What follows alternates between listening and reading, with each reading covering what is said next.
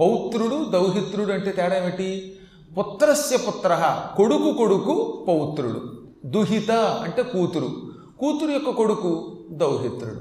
తద్దినం దగ్గర మాత్రం కూతురు కొడుకు పక్కన ఉంటే ఆ తద్దినం బాగా ఫలితం ఇస్తుంది. అందులో ఉన్న దోషాలు ఉంటే కొట్టుకుపోతాయి. అందుకని కంటే ఒక్క కూతురునైనా కనాలని వారు పూర్వం పిండం పెట్టడానికి ఎంతమంది ఉన్నా ఒక ఆడపిల్ల ఉండాలి ఇంట్లో. ఆ ఆడపిల్లకు కొడుకు ఉండాలి.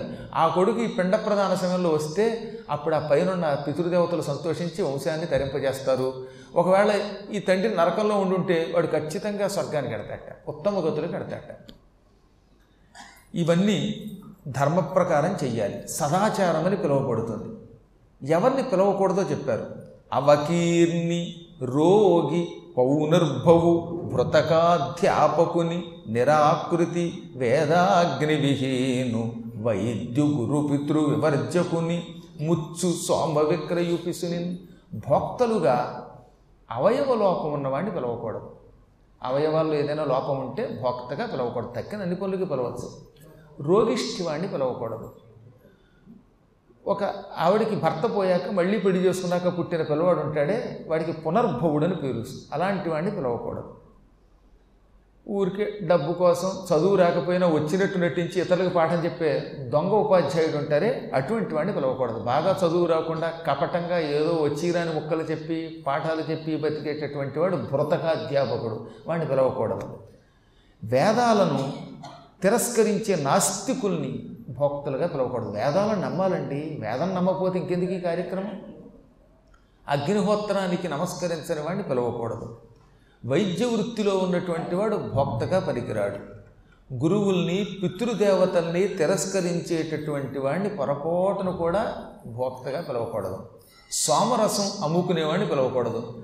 పిసిని కొట్టాడిని పొరపాటును కూడా భోక్తగా పిలవకూడదు. కానీ భోక్తగా భక్తగా వచ్చేవాడికి కొంచెం దాతృత్వం ఉండాలంటే తక్షణ ఎవడికి రూపాయి అంటే వీడిని ఈ చచ్చిన వాడికి అన్నం పెట్టడానికి పనికిరాడు కనుక పక్కకు పెట్టేయమన్నారు.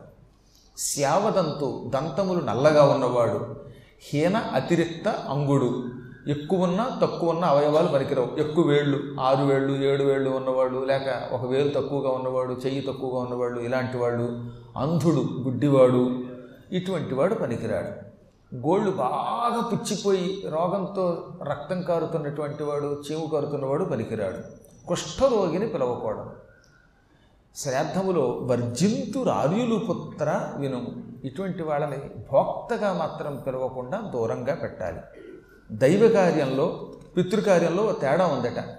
దైవ కార్యంలో లోటు వస్తే దేవతలు అంతగా ఆగ్రహించరు. పితృకార్యంలో మాత్రం ఇలాంటి లోటు జరిగితే పితృదేవతలకు చాలా తొందరగా కోపం వస్తుంది. పితృదేవతలు ఎప్పుడు కూడా నిష్ట విడిచిపెడుతూ ఊరుకోరండి దేవతలను అందుకే పిలవచ్చు కానీ పితృదేవతలను పిలవడంలో చాలా జాగ్రత్తగా ఉండాలని శాస్త్రం. శ్రాద్ధానికి ఎన్ని నియమాలు చెప్పారో? అదే ఇప్పుడు మీరు ఏ రామాలయానికి వెళ్ళి అభిషేకం చేసేటప్పుడు మీ వల్ల పొరపాటు జరిగితే రాముడు జాలి పడతాట పితృదేవతల దగ్గర మాత్రం జాలి ఉండదు. ఎందుకంటే సత్ సంతానం ఇవ్వవలసిన బాధ్యత పితృదేవతల మీద ఉన్నది. శ్రాద్ధమునం భుజించిన ధరాసురముఖ్యుడు భక్తియుక్తుడై శ్రాద్ధము పెట్టిన అతడును రాత్రిభుజంపగరాదు కామ పగరాదు కామ సంబద్ధమనస్కుడై తిరిగి భామలగూడిన తత్పితృవ్రజం వ్యర్థ గుణాఢ్య ఉండు నెలయల్లను రేతవు మునుంగుతున్ శ్రాద్ధంలో భోక్తగా వెళ్ళినవాడు శ్రద్ధగా శ్రాద్ధం పెట్టినవాడు. ఈ ఇద్దరు రాత్రికి మళ్ళీ భోజనం చేయకూడదు. మధ్యాహ్నం లేటుగా తిన్నారు కదా దాంతో సరిపెట్టుకోవాలి. రాత్రి భుజింపగరాదు కరాకంటిగా చెప్పింది. కలియుగంలో కళ్ళు తిరిగి పడిపోయేవాడు కొందరున్నారట. ఎంత తిన్నా మళ్ళీ రాత్రికి గ్యాస్ ట్రబుల్ అని లోపల ఒకటి ఉంటుంది. అటువంటి వాళ్ళకి ఏమన్నారు? ఈ పొద్దుటి పూట పితృకార్యములకు వినియోగించగా వచ్చిన ఈ గారెలో అప్పాలో ఇలాంటి వాటినే తినాలట. ఇడ్లీ వేసుకుని వేరుశనగ గుళ్ళ చట్నీ చేసుకుని ఇంకేదో ఉప్పుడు పిండి చేసుకుని తినకూడదట. ఆ పితృశేషమే తినాలి మడి రాత్రి. గారెలు ఎలాగో పెడుతున్నారు కదండి? కొంచెం రుచిగా కరకరలాడేలా బాగుండేలా చేసుకోండి. ఎందుకంటే ఆ మధ్యన ఒక ఆవిడ వడ చేసింది. వడన్న గారెన ఒకటే. పరుగు పరుగున డాక్టర్ గారి దగ్గరికి వచ్చింది. డాక్టర్ గారు డాక్టర్ గారు మా ఆయనకి వడదెబ్బంది అదేమో డిసెంబర్ నెల. ఆయన వణికిపోయాడు. వడదెబ్బ చలికాలమందరు అవధానంలో చెప్పిన పద్యం ఇది. వడదెబ్బ మీద పద్యం చెప్పినప్పుడు అప్పుడు చెప్పిన పద్యం అనమాట నేను ఎప్పుడో చెప్పాను. వడదెబ్బ చలికాలమందను చూత వైద్యుండు ప్రశ్నింపగా ఇదేంటమ్మా చలికాలంలో వడదెబ్బ అంటే ఏమిటి తెలియ అంటే వడలం చేసితి గట్టి వంచు పలికెన్ పల్మారు నా భర్త ఆ వడతో కొట్టితి సోలిపోయే వడదెబ్బన్ వైద్యుడా. అన్న ఆవిడ కల్పించిన ఆ సతము. పృథ్వీవాసులను బ్రోచుతన్ అని ఓ పద్యం చెప్పాను అది ఇదేమిటమ్మా చలికాలంలో వడదెబ్బ ఏమిటంటే ఏదో బ్రేక్ఫాస్ట్గా వడ చేసింది ఆవిడ. ఈ భర్త గారు తిన్నగా ఉండొచ్చుగా ఎప్పుడైనా భార్య టిఫిన్ చేశాక దాన్ని కామెంట్ చేయకూడదు. అలా చేస్తే ఎంత ప్రమాదం? ఏదో పాపం ప్రేమగా చేసి పెట్టింది. హాయిగా దాన్ని ఏ సాంబార్లోనో నాంచుకుని తినాలి పెరుగులో నాంచుకు తినాలి. అలా తినకుండా గట్టివి గట్టివి అన్నట్టు వాడు. ఒకసారి కదట పల్మారు నా భర్త. ఒకసారి అంటే ఊరుకునేమో రెండు మూడు సార్లు అన్నాడు కొంచెం గట్టిగా ఉన్నట్టున్నాయి దాంతో ఆవిడకి ఒళ్ళు మండింది. ఆ వడ విసిరింది. అక్కడ తమాషా తెలుసా? ఆ వడతో కొట్టింది కాదు ఆ వడతో కొట్టింది. అది పెరుగులో నానబెట్టిందిట దాంతో కొట్టిందిట. పెరుగుతో నానబెట్టి కొడితేనే వాడు కింద పడ్డాడంటే ఒరిజినల్ వడతో కొడితే ఎవడో ఆలోచించాడు. ఆ దెబ్బకు సోలిపోయాడు వడదెబ్బను వైద్యుడా అంది ఆవిడ. అటువంటి ఆవిడ కల్పించిన ఆ వడలు ఆవిడ తయారు చేసిన ఆ వడలు సతము పృథ్వీవాసులన్ మ్రోచుతన్. ఈ భూలోక వాళ్ళని రక్షించుగాక. తుపాకీ గొళ్ళకు బదులుగా ఇవి పంపితే కార్గిల్లో ఎంత బాగుంటుంది అనుకుంటున్నారు తిరిగి ఉంటుందండి వాళ్ళు. పాకిస్తాన్లో ఉన్నటువంటి వాళ్ళు అంత శత్రువులు ఎగిరిపోతారు. కాబట్టి అంత కాకపోయినా కాస్త మెత్తగా మంచిగా వేయించుకొని ఈ పితృశేషంలో ఉన్న ఆవడలో ఈ అప్పాలో తినాలి తప్ప వేరే పలహారం చేయకూడదు. రోగులకి చెప్పాడు అనుకోండి మరీ తీవ్రమైన రోగులకి మినహాయింపించాడు అందుకే ఒకటికి రెండు సార్లు ఇందులో మర్త్యునకు నిజేచ్ఛ చేయనగు రోగము పొందిన ఎప్పుడు అప్పనులు ఆరోగ్యం బాగాలేని వాడు ఉంటాడు. ఈ శరీరం పనిచేయకుండా ఉంటుంది. మెడికల్ షాపులా తిరుగుతూ ఉన్నటువంటి వాళ్ళు ఉంటారు కదా మొబైల్ మెడికల్ షాప్ అని పేరెట్టాను ఈ మధ్యకాలంలో ఏం చేస్తాం మరి? కర్మయోగం వల్ల కలియుగంలో ప్రతివాడు ఒక మొబైల్ మెడికల్ షాప్ కదులుతున్న మందుల షాప్ అనమాట ఆ మందులు పెడితే కానీ బతకలేడు. ఆ మందులకి ఆహారం పడాలి. ఆహారం సరిగ్గా లేకపోతే మెత్తని ఏ ఇడ్లీయో లేకపోతే పాపం బ్రతకలేని స్థితి. అనారోగ్యంతో ఉన్నప్పుడు ఇలాంటి మందులు వేసుకునే వాడికి మాత్రం తన ఇష్టం వచ్చినట్టు చేయొచ్చు కానీ తక్కిన వాడు మాత్రం రాత్రి భుజించరాదు. ఒకడు తినవలసి వస్తే పితృశేషమే తినాలి. ఇంకో గొప్ప మాట చెప్పాడు. కామ సంబద్ధ మనస్కుడై తిరిగి భామల కూడిన తత్పితువ్రజం బెద్ధగుణాఢ్య ఉండు నెలయల్లను రేతమునన్ మునుంగుతున్ పొరపాటును కూడా కాముకుడు కారాదు. పొరపాటున ఆ రోజు స్త్రీ సంగమం చేస్తే ఒక నెలంతా కూడా ఈ పితృదేవతలు ఆ రేతస్సు అనే కుండల్లో పడిపోతారు పాపం. నెలయల్లను రేతమునన్ మునుగుతాం అంత స్పష్టంగా చెప్పారు. అందుకే నియమబద్ధంగా బ్రతకాలి. అలాగే పితృదేవతలకి శుక్లపక్షం కంటే కృష్ణపక్షం చాలా మంచిది. అందువల్ల పితృదేవతలకి సహజంగా ఎప్పుడైనా పొరుగురు వెళ్ళినప్పుడు కృష్ణపక్షంలో తద్దినం పెట్టడం మంచిది. అది మన చేతిలో లేదనుకోండి వాళ్ళ తీతి ఎప్పుడు వస్తే ఎప్పుడు పెట్టాలి. పూర్వాహనంబు కంటే అపరాహనంబు ముఖ్యంబు. ఎప్పుడూ పన్నెండు లోపు శ్రాద్ధం పెట్టకూడదు. ఒక్క విదేశ ప్రయాణం ఉన్నప్పుడు తప్ప యాత్రలకు వెడుతున్నప్పుడు తప్ప ఎప్పుడు పొరపాటును కూడా పన్నెండు లోపు పెట్టకూడదు. అందుకే అపరాహనం అవ్వాలి అని. అందుకే ఉదయం తొమ్మిదింటి దాకా పంచం ఉంది. తొమ్మిది పది దాటిన తర్వాత షష్ఠి వచ్చింది. షష్ఠి నాడే తల్లికో తండ్రికో తద్దినం పెట్టాలి. అప్పుడు మధ్యాహ్నం పూట షష్ఠి ఉన్నదే చూడాలి. పదకొండు దాటాక వచ్చిందంటే అది పెట్టేయమన్నారు. ఎందుకని పితృదేవతల కార్యక్రమం ఎప్పుడు అపరాహనంలో చేయాలి గనక? మధ్యాహ్న సమయంలో విశ్వే దేవతలకు ఇరువురను పితృదేవతలకు మువ్వురనతి భక్తి నొనర్పవలయునధిక శ్రద్ధన్. విశ్వే దేవతా స్థానంలో ఇద్దరిని పితృదేవతా స్థానంలో ఒకడిని వెరసి ముగ్గురికి తక్కువ కాకుండా అన్నం పెట్టాలి. కనీసం ఒకవేళ దారిద్ర్యం ఉంటే అటొకడు ఇటొకడిని పెట్టాలి. అది కూడా ప్రదక్షిణము అప్రదక్షిణము అనే పేరుతోటి అన్నం వడ్డించేటప్పుడు చెయ్యి ఇలా తిప్పి పెట్టాలి దాని మీద. అందుకే మీకు చూడండి విస్తరాకు మీద అన్నం పెట్టేటప్పుడు చెయ్యి తిప్పించి ఇలా పెట్టించి అప్పుడు అన్నం పెడతారు. అనగా కుడి చెయ్యి ఏమో పైకి ఎడం చెయ్యి కిందకి ఉండేలా చేసి అప్పుడు వాళ్ళ విస్తరని తాకించి పితృదేవతలకు అన్నం పెట్టించాలి. ఈ భోజనాలు పెట్టేటప్పుడు కనీసం మూడు పిండములు వరుసగా పెట్టాలి. ఈ పిండముల మీద ఆ పిండం కలపగా వచ్చిన మెతుకులు వరుసగా మిగతావి శేషము అని పెడతారు. శ్రాద్ధ కాలంలో పన్నెండు లోపు కనుక ఒకవేళ శ్రాద్ధం పెట్టినట్టయితే అది పితృదేవతలకు అందదు కనుక అలాంటప్పుడు ఏం చేయాలట? వెండిని దానం చేయాలట. ఒకవేళ పన్నెండు గంటల లోపు పిండ ప్రదానము చెయ్యవలసి వచ్చింది తప్పనిసరి పరిస్థితుల్లో. ఇవాళ కలియుగం మన చేతుల్లో ఉండడం లేదు.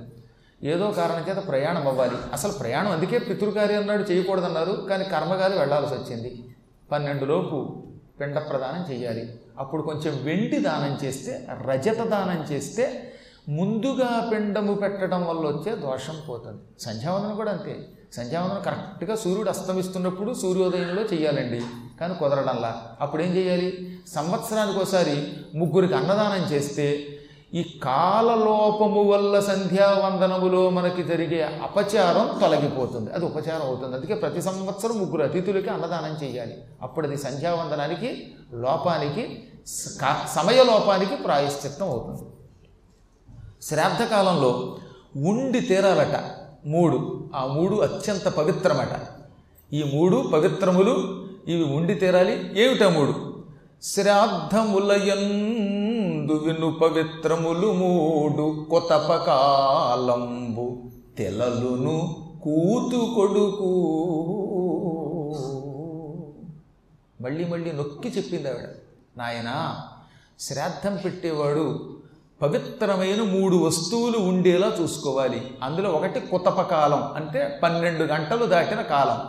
పన్నెండు దాటాక శ్రాద్ధం పెట్టు. అది ఒకటి ఉండవలసింది రెండవది తెల్లలు నువ్వులు ఉండి తీరాలి ముడి నువ్వులు నల్ల నువ్వులు ఉండి తీరాలి. మూడవది కూతు కొడుకు. చచ్చిపోయిన ఆ స్త్రీయో లేక పురుషుడి యొక్క కూతురు కొడుకు ఇందాక చెప్పగా దౌహిత్రుడు. కూతురు యొక్క కొడుకు ఉండాలి. ఒకవేళ కూతురు కొడుకు లేకపోతే ఈ రెండు ఉన్న చాలు ఆ శ్రాద్ధం పవిత్రం అవుతుంది. ఏమేంటది? మధ్యాహ్నం దాటిన సమయం ఉండాలి సమయం పన్నెండు దాటాలి నువ్వులుండి తీరాలి. నువ్వులు లేకుండా ఉంటాయా అని అనుమానం. తీర్థయాత్రలో నువ్వులు అయితే ఎవలతో పెడతాం కదా మరి? అందుకని ఒకవేళ ఎవలు కూడా విడిచిపెట్టచ్చు కానీ ఉత్తమం నువ్వులు. ఇంకా మూడు పనికిరవట. అనగా దాతృభోక్తలకు వర్జ్యములు మూడు. తినేవాడు పెట్టేవాడు అంటే శ్రాద్ధం పెట్టేవాడు భోక్తగా వచ్చినవాడు ఈ ఇద్దరూ కూడా మూడింటిని విడిచిపెట్టాలి. ఏమిటది? తెరువు నడుచుట కినుక వేగిరమనంగా శ్రాద్ధమైన వెంటనే ప్రయాణం అవ్వకూడదు. తెరువు నడుచుటంటే ప్రయాణం. ప్రయాణం నిషిద్ధం. అందుకే తద్దినం పెట్టేసి వెంటనే రాత్రికి రాత్రి వెళ్ళిపోతా అనకూడదు. ఈ మధ్యకాలంలో అన్నదమ్ములు ఏం చేయడం మొదలెట్టారనమాట పొద్దున్నే దిగుతాడు రైల్లోంచి హైదరాబాద్ నుంచి. తమ్ముడు శ్రాద్ధం పెడుతున్నావో? వస్తానంటాడు. పొద్దున్న రావడం టక్ టక్ టక తద్దినం పెట్టేయటం రాత్రికి రాత్రి ప్రయాణం అవ్వడం. అంతకంటే పెట్ట వాడు రాకపోయినా పర్వాలేదు కానీ మహాపాపం. గుర్తుపెట్టుకోండి. తెరువు నడుచుట ప్రత్యేకంగా రాత్రికి ప్రయాణం పనికిరాదు. ఇంక రెండవది కినుక తద్దినం సమయంలో కోపం పొరపాటున పనికిరాదు. ఇలాంటి చిన్న చిన్న ముక్కలు కాస్త విడదీసినైనా పది మందికి వాట్సాప్లో పంపితే కొంతమంది అయినా బాగుపడతారు. తద్దినంలో ఖచ్చితంగా విడిచిపెట్టవలసినవి ఏమిటనమాట తద్దినం పెట్టిన రాత్రి ప్రయాణం పూర్తిగా నిషిద్ధం రెండవది తద్దినం సమయంలో కోపం. దానంత ప్రమాదం మరవట్లేదు. అందుకే అసలు శ్రాద్ధం పెట్టేవాడు ఆ పూట ఎంత శాంతంగా ఉండాలో తెలుసా? చీటికి వాడికి కోపంతో దుర్వాసుల్లో ఉంటే వీడు పెట్టిన మొత్తం శ్రాద్ధం అంతా వ్యర్థమైపోతుందట. అక్కడ మాత్రం చాలా జాగ్రత్తగా అతిశాంతంగా ఉండాలట. ఒక్కోసారి బ్రహ్మగారు విసుక్కున్నారనుకోండి అది పరీక్ష మనకి. ఆయన విసుక్కోవడం కాదు. వాడు ఎందుకు విసుక్కుంటారు? వీడు కోపగిస్తాడా లేదా అని పరీక్షిస్తారట. అప్పుడు మనం చేతులు కట్టుకుని ఉండాలి. ఆ సమయంలో భార్యామణి ఏమన్నా మాట్లాడకూడదు భర్త ఏమన్నా భార్య మాట్లాడకూడదు అన్నదమ్ములు ఉంటే అన్నదమ్ములు ఎంతో శాంతంగా ఉండాలి. అలా ఉంటే ఆ శ్రాద్ధం బాగుంటుంది కనుక రెండవ నిషిద్ధం ఏమిటి? కోపం. ప్రయాణం పనికిరాదు కోపం పనికిరాదు. మూడవది వేగిరమనంగా తొందర పెట్టకూడదు. కానీ చేయండి పది నిమిషాల్లో అనకూడదు. ఆయన ఎంతసేపు చేస్తే అంతసేపు చేయించుకోండి. ఆయన్ని కానీ నాయనా నీ పెద్దలు తరిస్తారు నాయనా కానీ అనకండి. మీకు నీరసంగా ఉంటే ముందే రహస్యంగా లోపలికి వెళ్ళి పాలు తాగడం దోషం కాదని శాస్త్రం చెబుతున్నది. ఎక్కువ వద్దు ఒక బిందుడు తాగి మొదలెట్టండి. హాయిగా అలాగే మళ్ళీ బిందుడు తాగిన తర్వాత మళ్ళీ కూర్చుని ఐదు నిమిషాలకు ఒకసారి పరిగెత్తకుండా కాస్త ఏదో శరీరానికి తగినట్టుగా స్వీకరించండి. ఇంకోటి చెప్పనా? పాలు శ్రాద్ధం పాడు చేయబట్ట ఒకవేళ నీరసంగా ఉన్నవాడు పాలు తాగొచ్చు. ఎట్టి పరిస్థితుల్లో మజ్జిగ తాగకూడదు. శ్రాద్ధం పెట్టేవాడు ఎంత కళ్ళు తిరుగుతున్నా మజ్జిగ మాత్రం చాలా ప్రమాదం. ఆ పూట మజ్జిగని డైరెక్ట్గా తాగడం తాగాడంటే అది మద్యంతో సమానం కనుక అది ప్రమాదం. తర్వాత చోళ్ళు అంబలి ఈ తాగుతారు సరే రాగిజావని ఇటువంటి చోడి జావ పొర్రపాటును కూడా శ్రాద్ధం నాడు వా వాడకండి సుమ. ఆ రాగిజావ ఆ చోడిజావ ఆ రోజు తాగారంటే పితృదేవతలకి అన్యాయం చేసిన వాడు అయిపోతాం అది పరమ భయంకరం దోషం అది.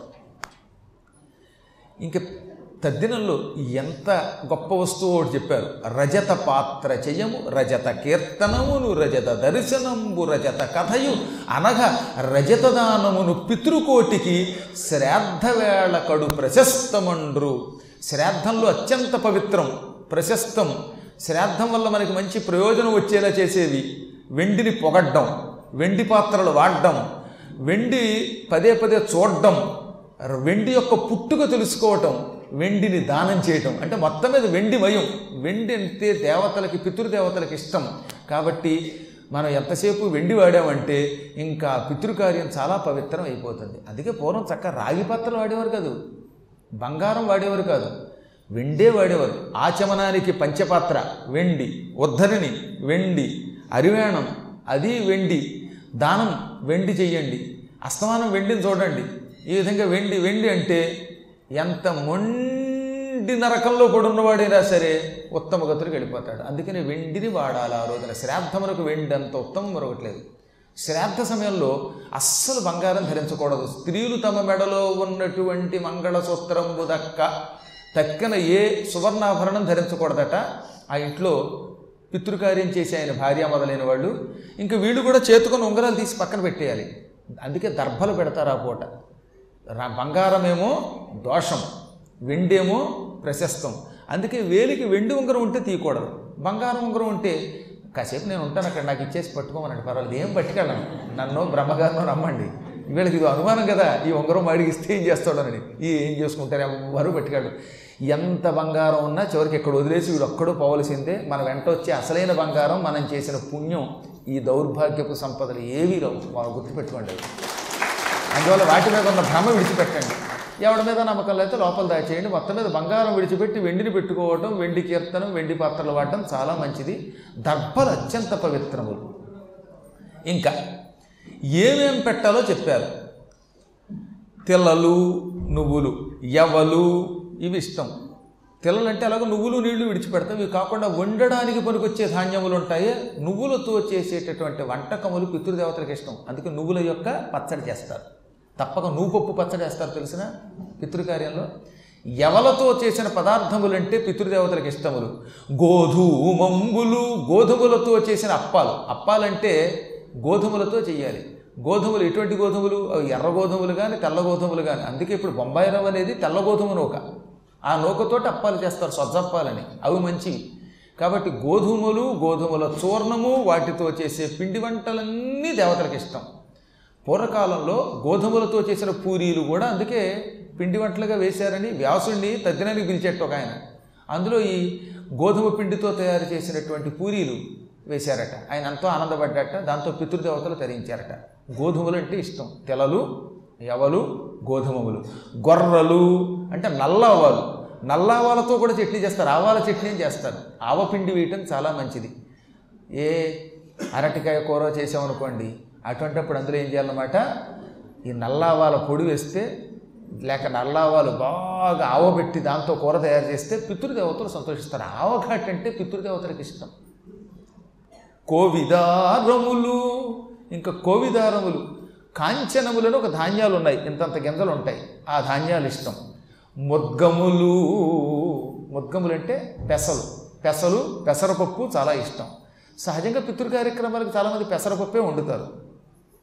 ఒకవేళ పెసరపప్పు లేకపోతే కందులు పప్పు కింద కాకుండా ముడి కందులు ఉంటాయి కదా కందులు ఉడకబెట్టి పప్పు కింద చేయొచ్చట సుస్పష్టంగా చెప్పారు. ఇటు మూలంలో ఇటు తెలుగులో కూడా చెప్పారు.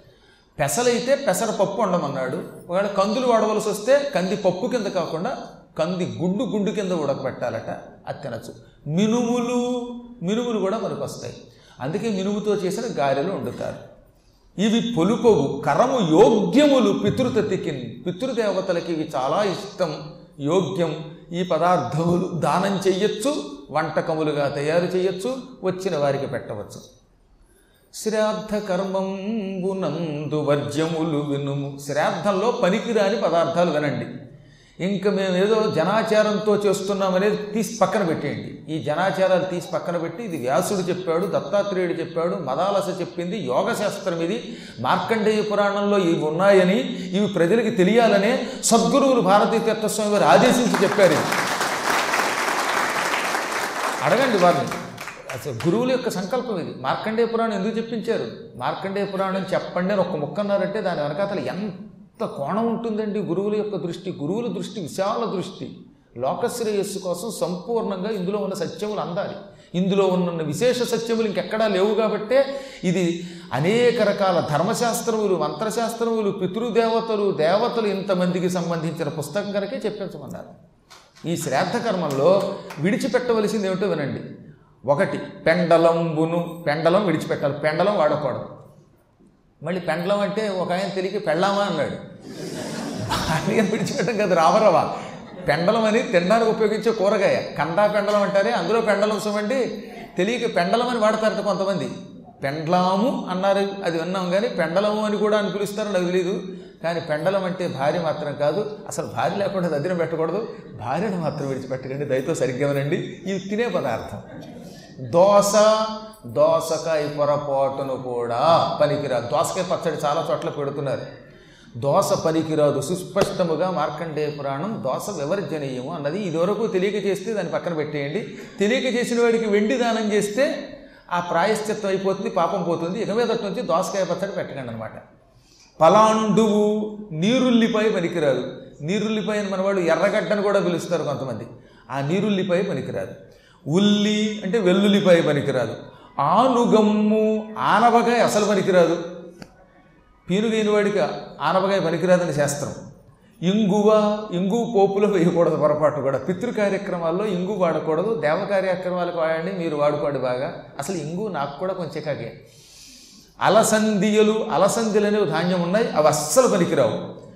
ప్రత్యక్ష లవణ మసూరములను అంటే ఎప్పుడు విస్తరాకులు అన్నం వడ్డించేటప్పుడు ఆఖరి మనం కొంచెం ఉప్పు కూడా వేస్తాం. ఎందుకని? కూరలో ఉప్పు తగ్గిన పులుసులో ఉప్పు తగ్గిన కలుపుకోవడానికి వీలుగా. ఒక్క తద్దినంలో భోజనం చెప్పే పెట్టేటప్పుడు భోక్తలకి ఈ తినేవాళ్ళకి వీళ్ళెవరికి కూడా ఉప్పు కనపడకూడదట. అందుకే ఆకులో విస్తట్లో మాత్రం ఉప్పు వేయకూడదు. డైరెక్ట్ ఉప్పు ఉండకూడదు. కూరల్లో ఉప్పు వేయాలి. అది ఎక్కువైనా తక్కువైనా పడవలసిందేట. అదే ఉత్తప్పుడు భోజనం పెట్టేటప్పుడు ఖచ్చితంగా చాలా చోట్ల ఎప్పటికి కూడా ఉప్పు వేస్తారు. అది ఉప్పు వేయాలని శాస్త్రం లవణం వేయాలి. వేస్తే ఏమవుతుందన్నమాట? ఒక్కోసారి మన చేతితో తక్కువ పడవచ్చు ఎక్కువ పడితే ఏం చేయలేం కానీ తక్కువ పడితే కలుపుకుంటాం. కానీ ఈ తద్దినంలో భోక్తలుగా వచ్చిన వాడికి పెట్టేవాడికి ఆకులు వేసి అన్నం పెట్టేటప్పుడు అందులో ఉప్పు మాత్రం వేయకూడదు. కనబడేలా చేయకూడదు. అందుకని దానికి ప్రత్యక్ష లవణం అన్నారు. పరోక్ష లవణం ఉండొచ్చు. ఎందుకంటే పప్పులో ఉప్పు కనపడదు కదా అందులో కలిపేశాక. పులుసులో ఉప్పు కనపడదు కదా. అలాంటి ఉప్పులే తప్ప డైరెక్ట్గా మాత్రం ఆకులో కనపడకూడదు. మసూరము చిరుశనగలను ఉంటాయి చిన్న శనగలు. ఆ చిరు శనగలు కూడా పితృకార్యంలో వాడరాదు.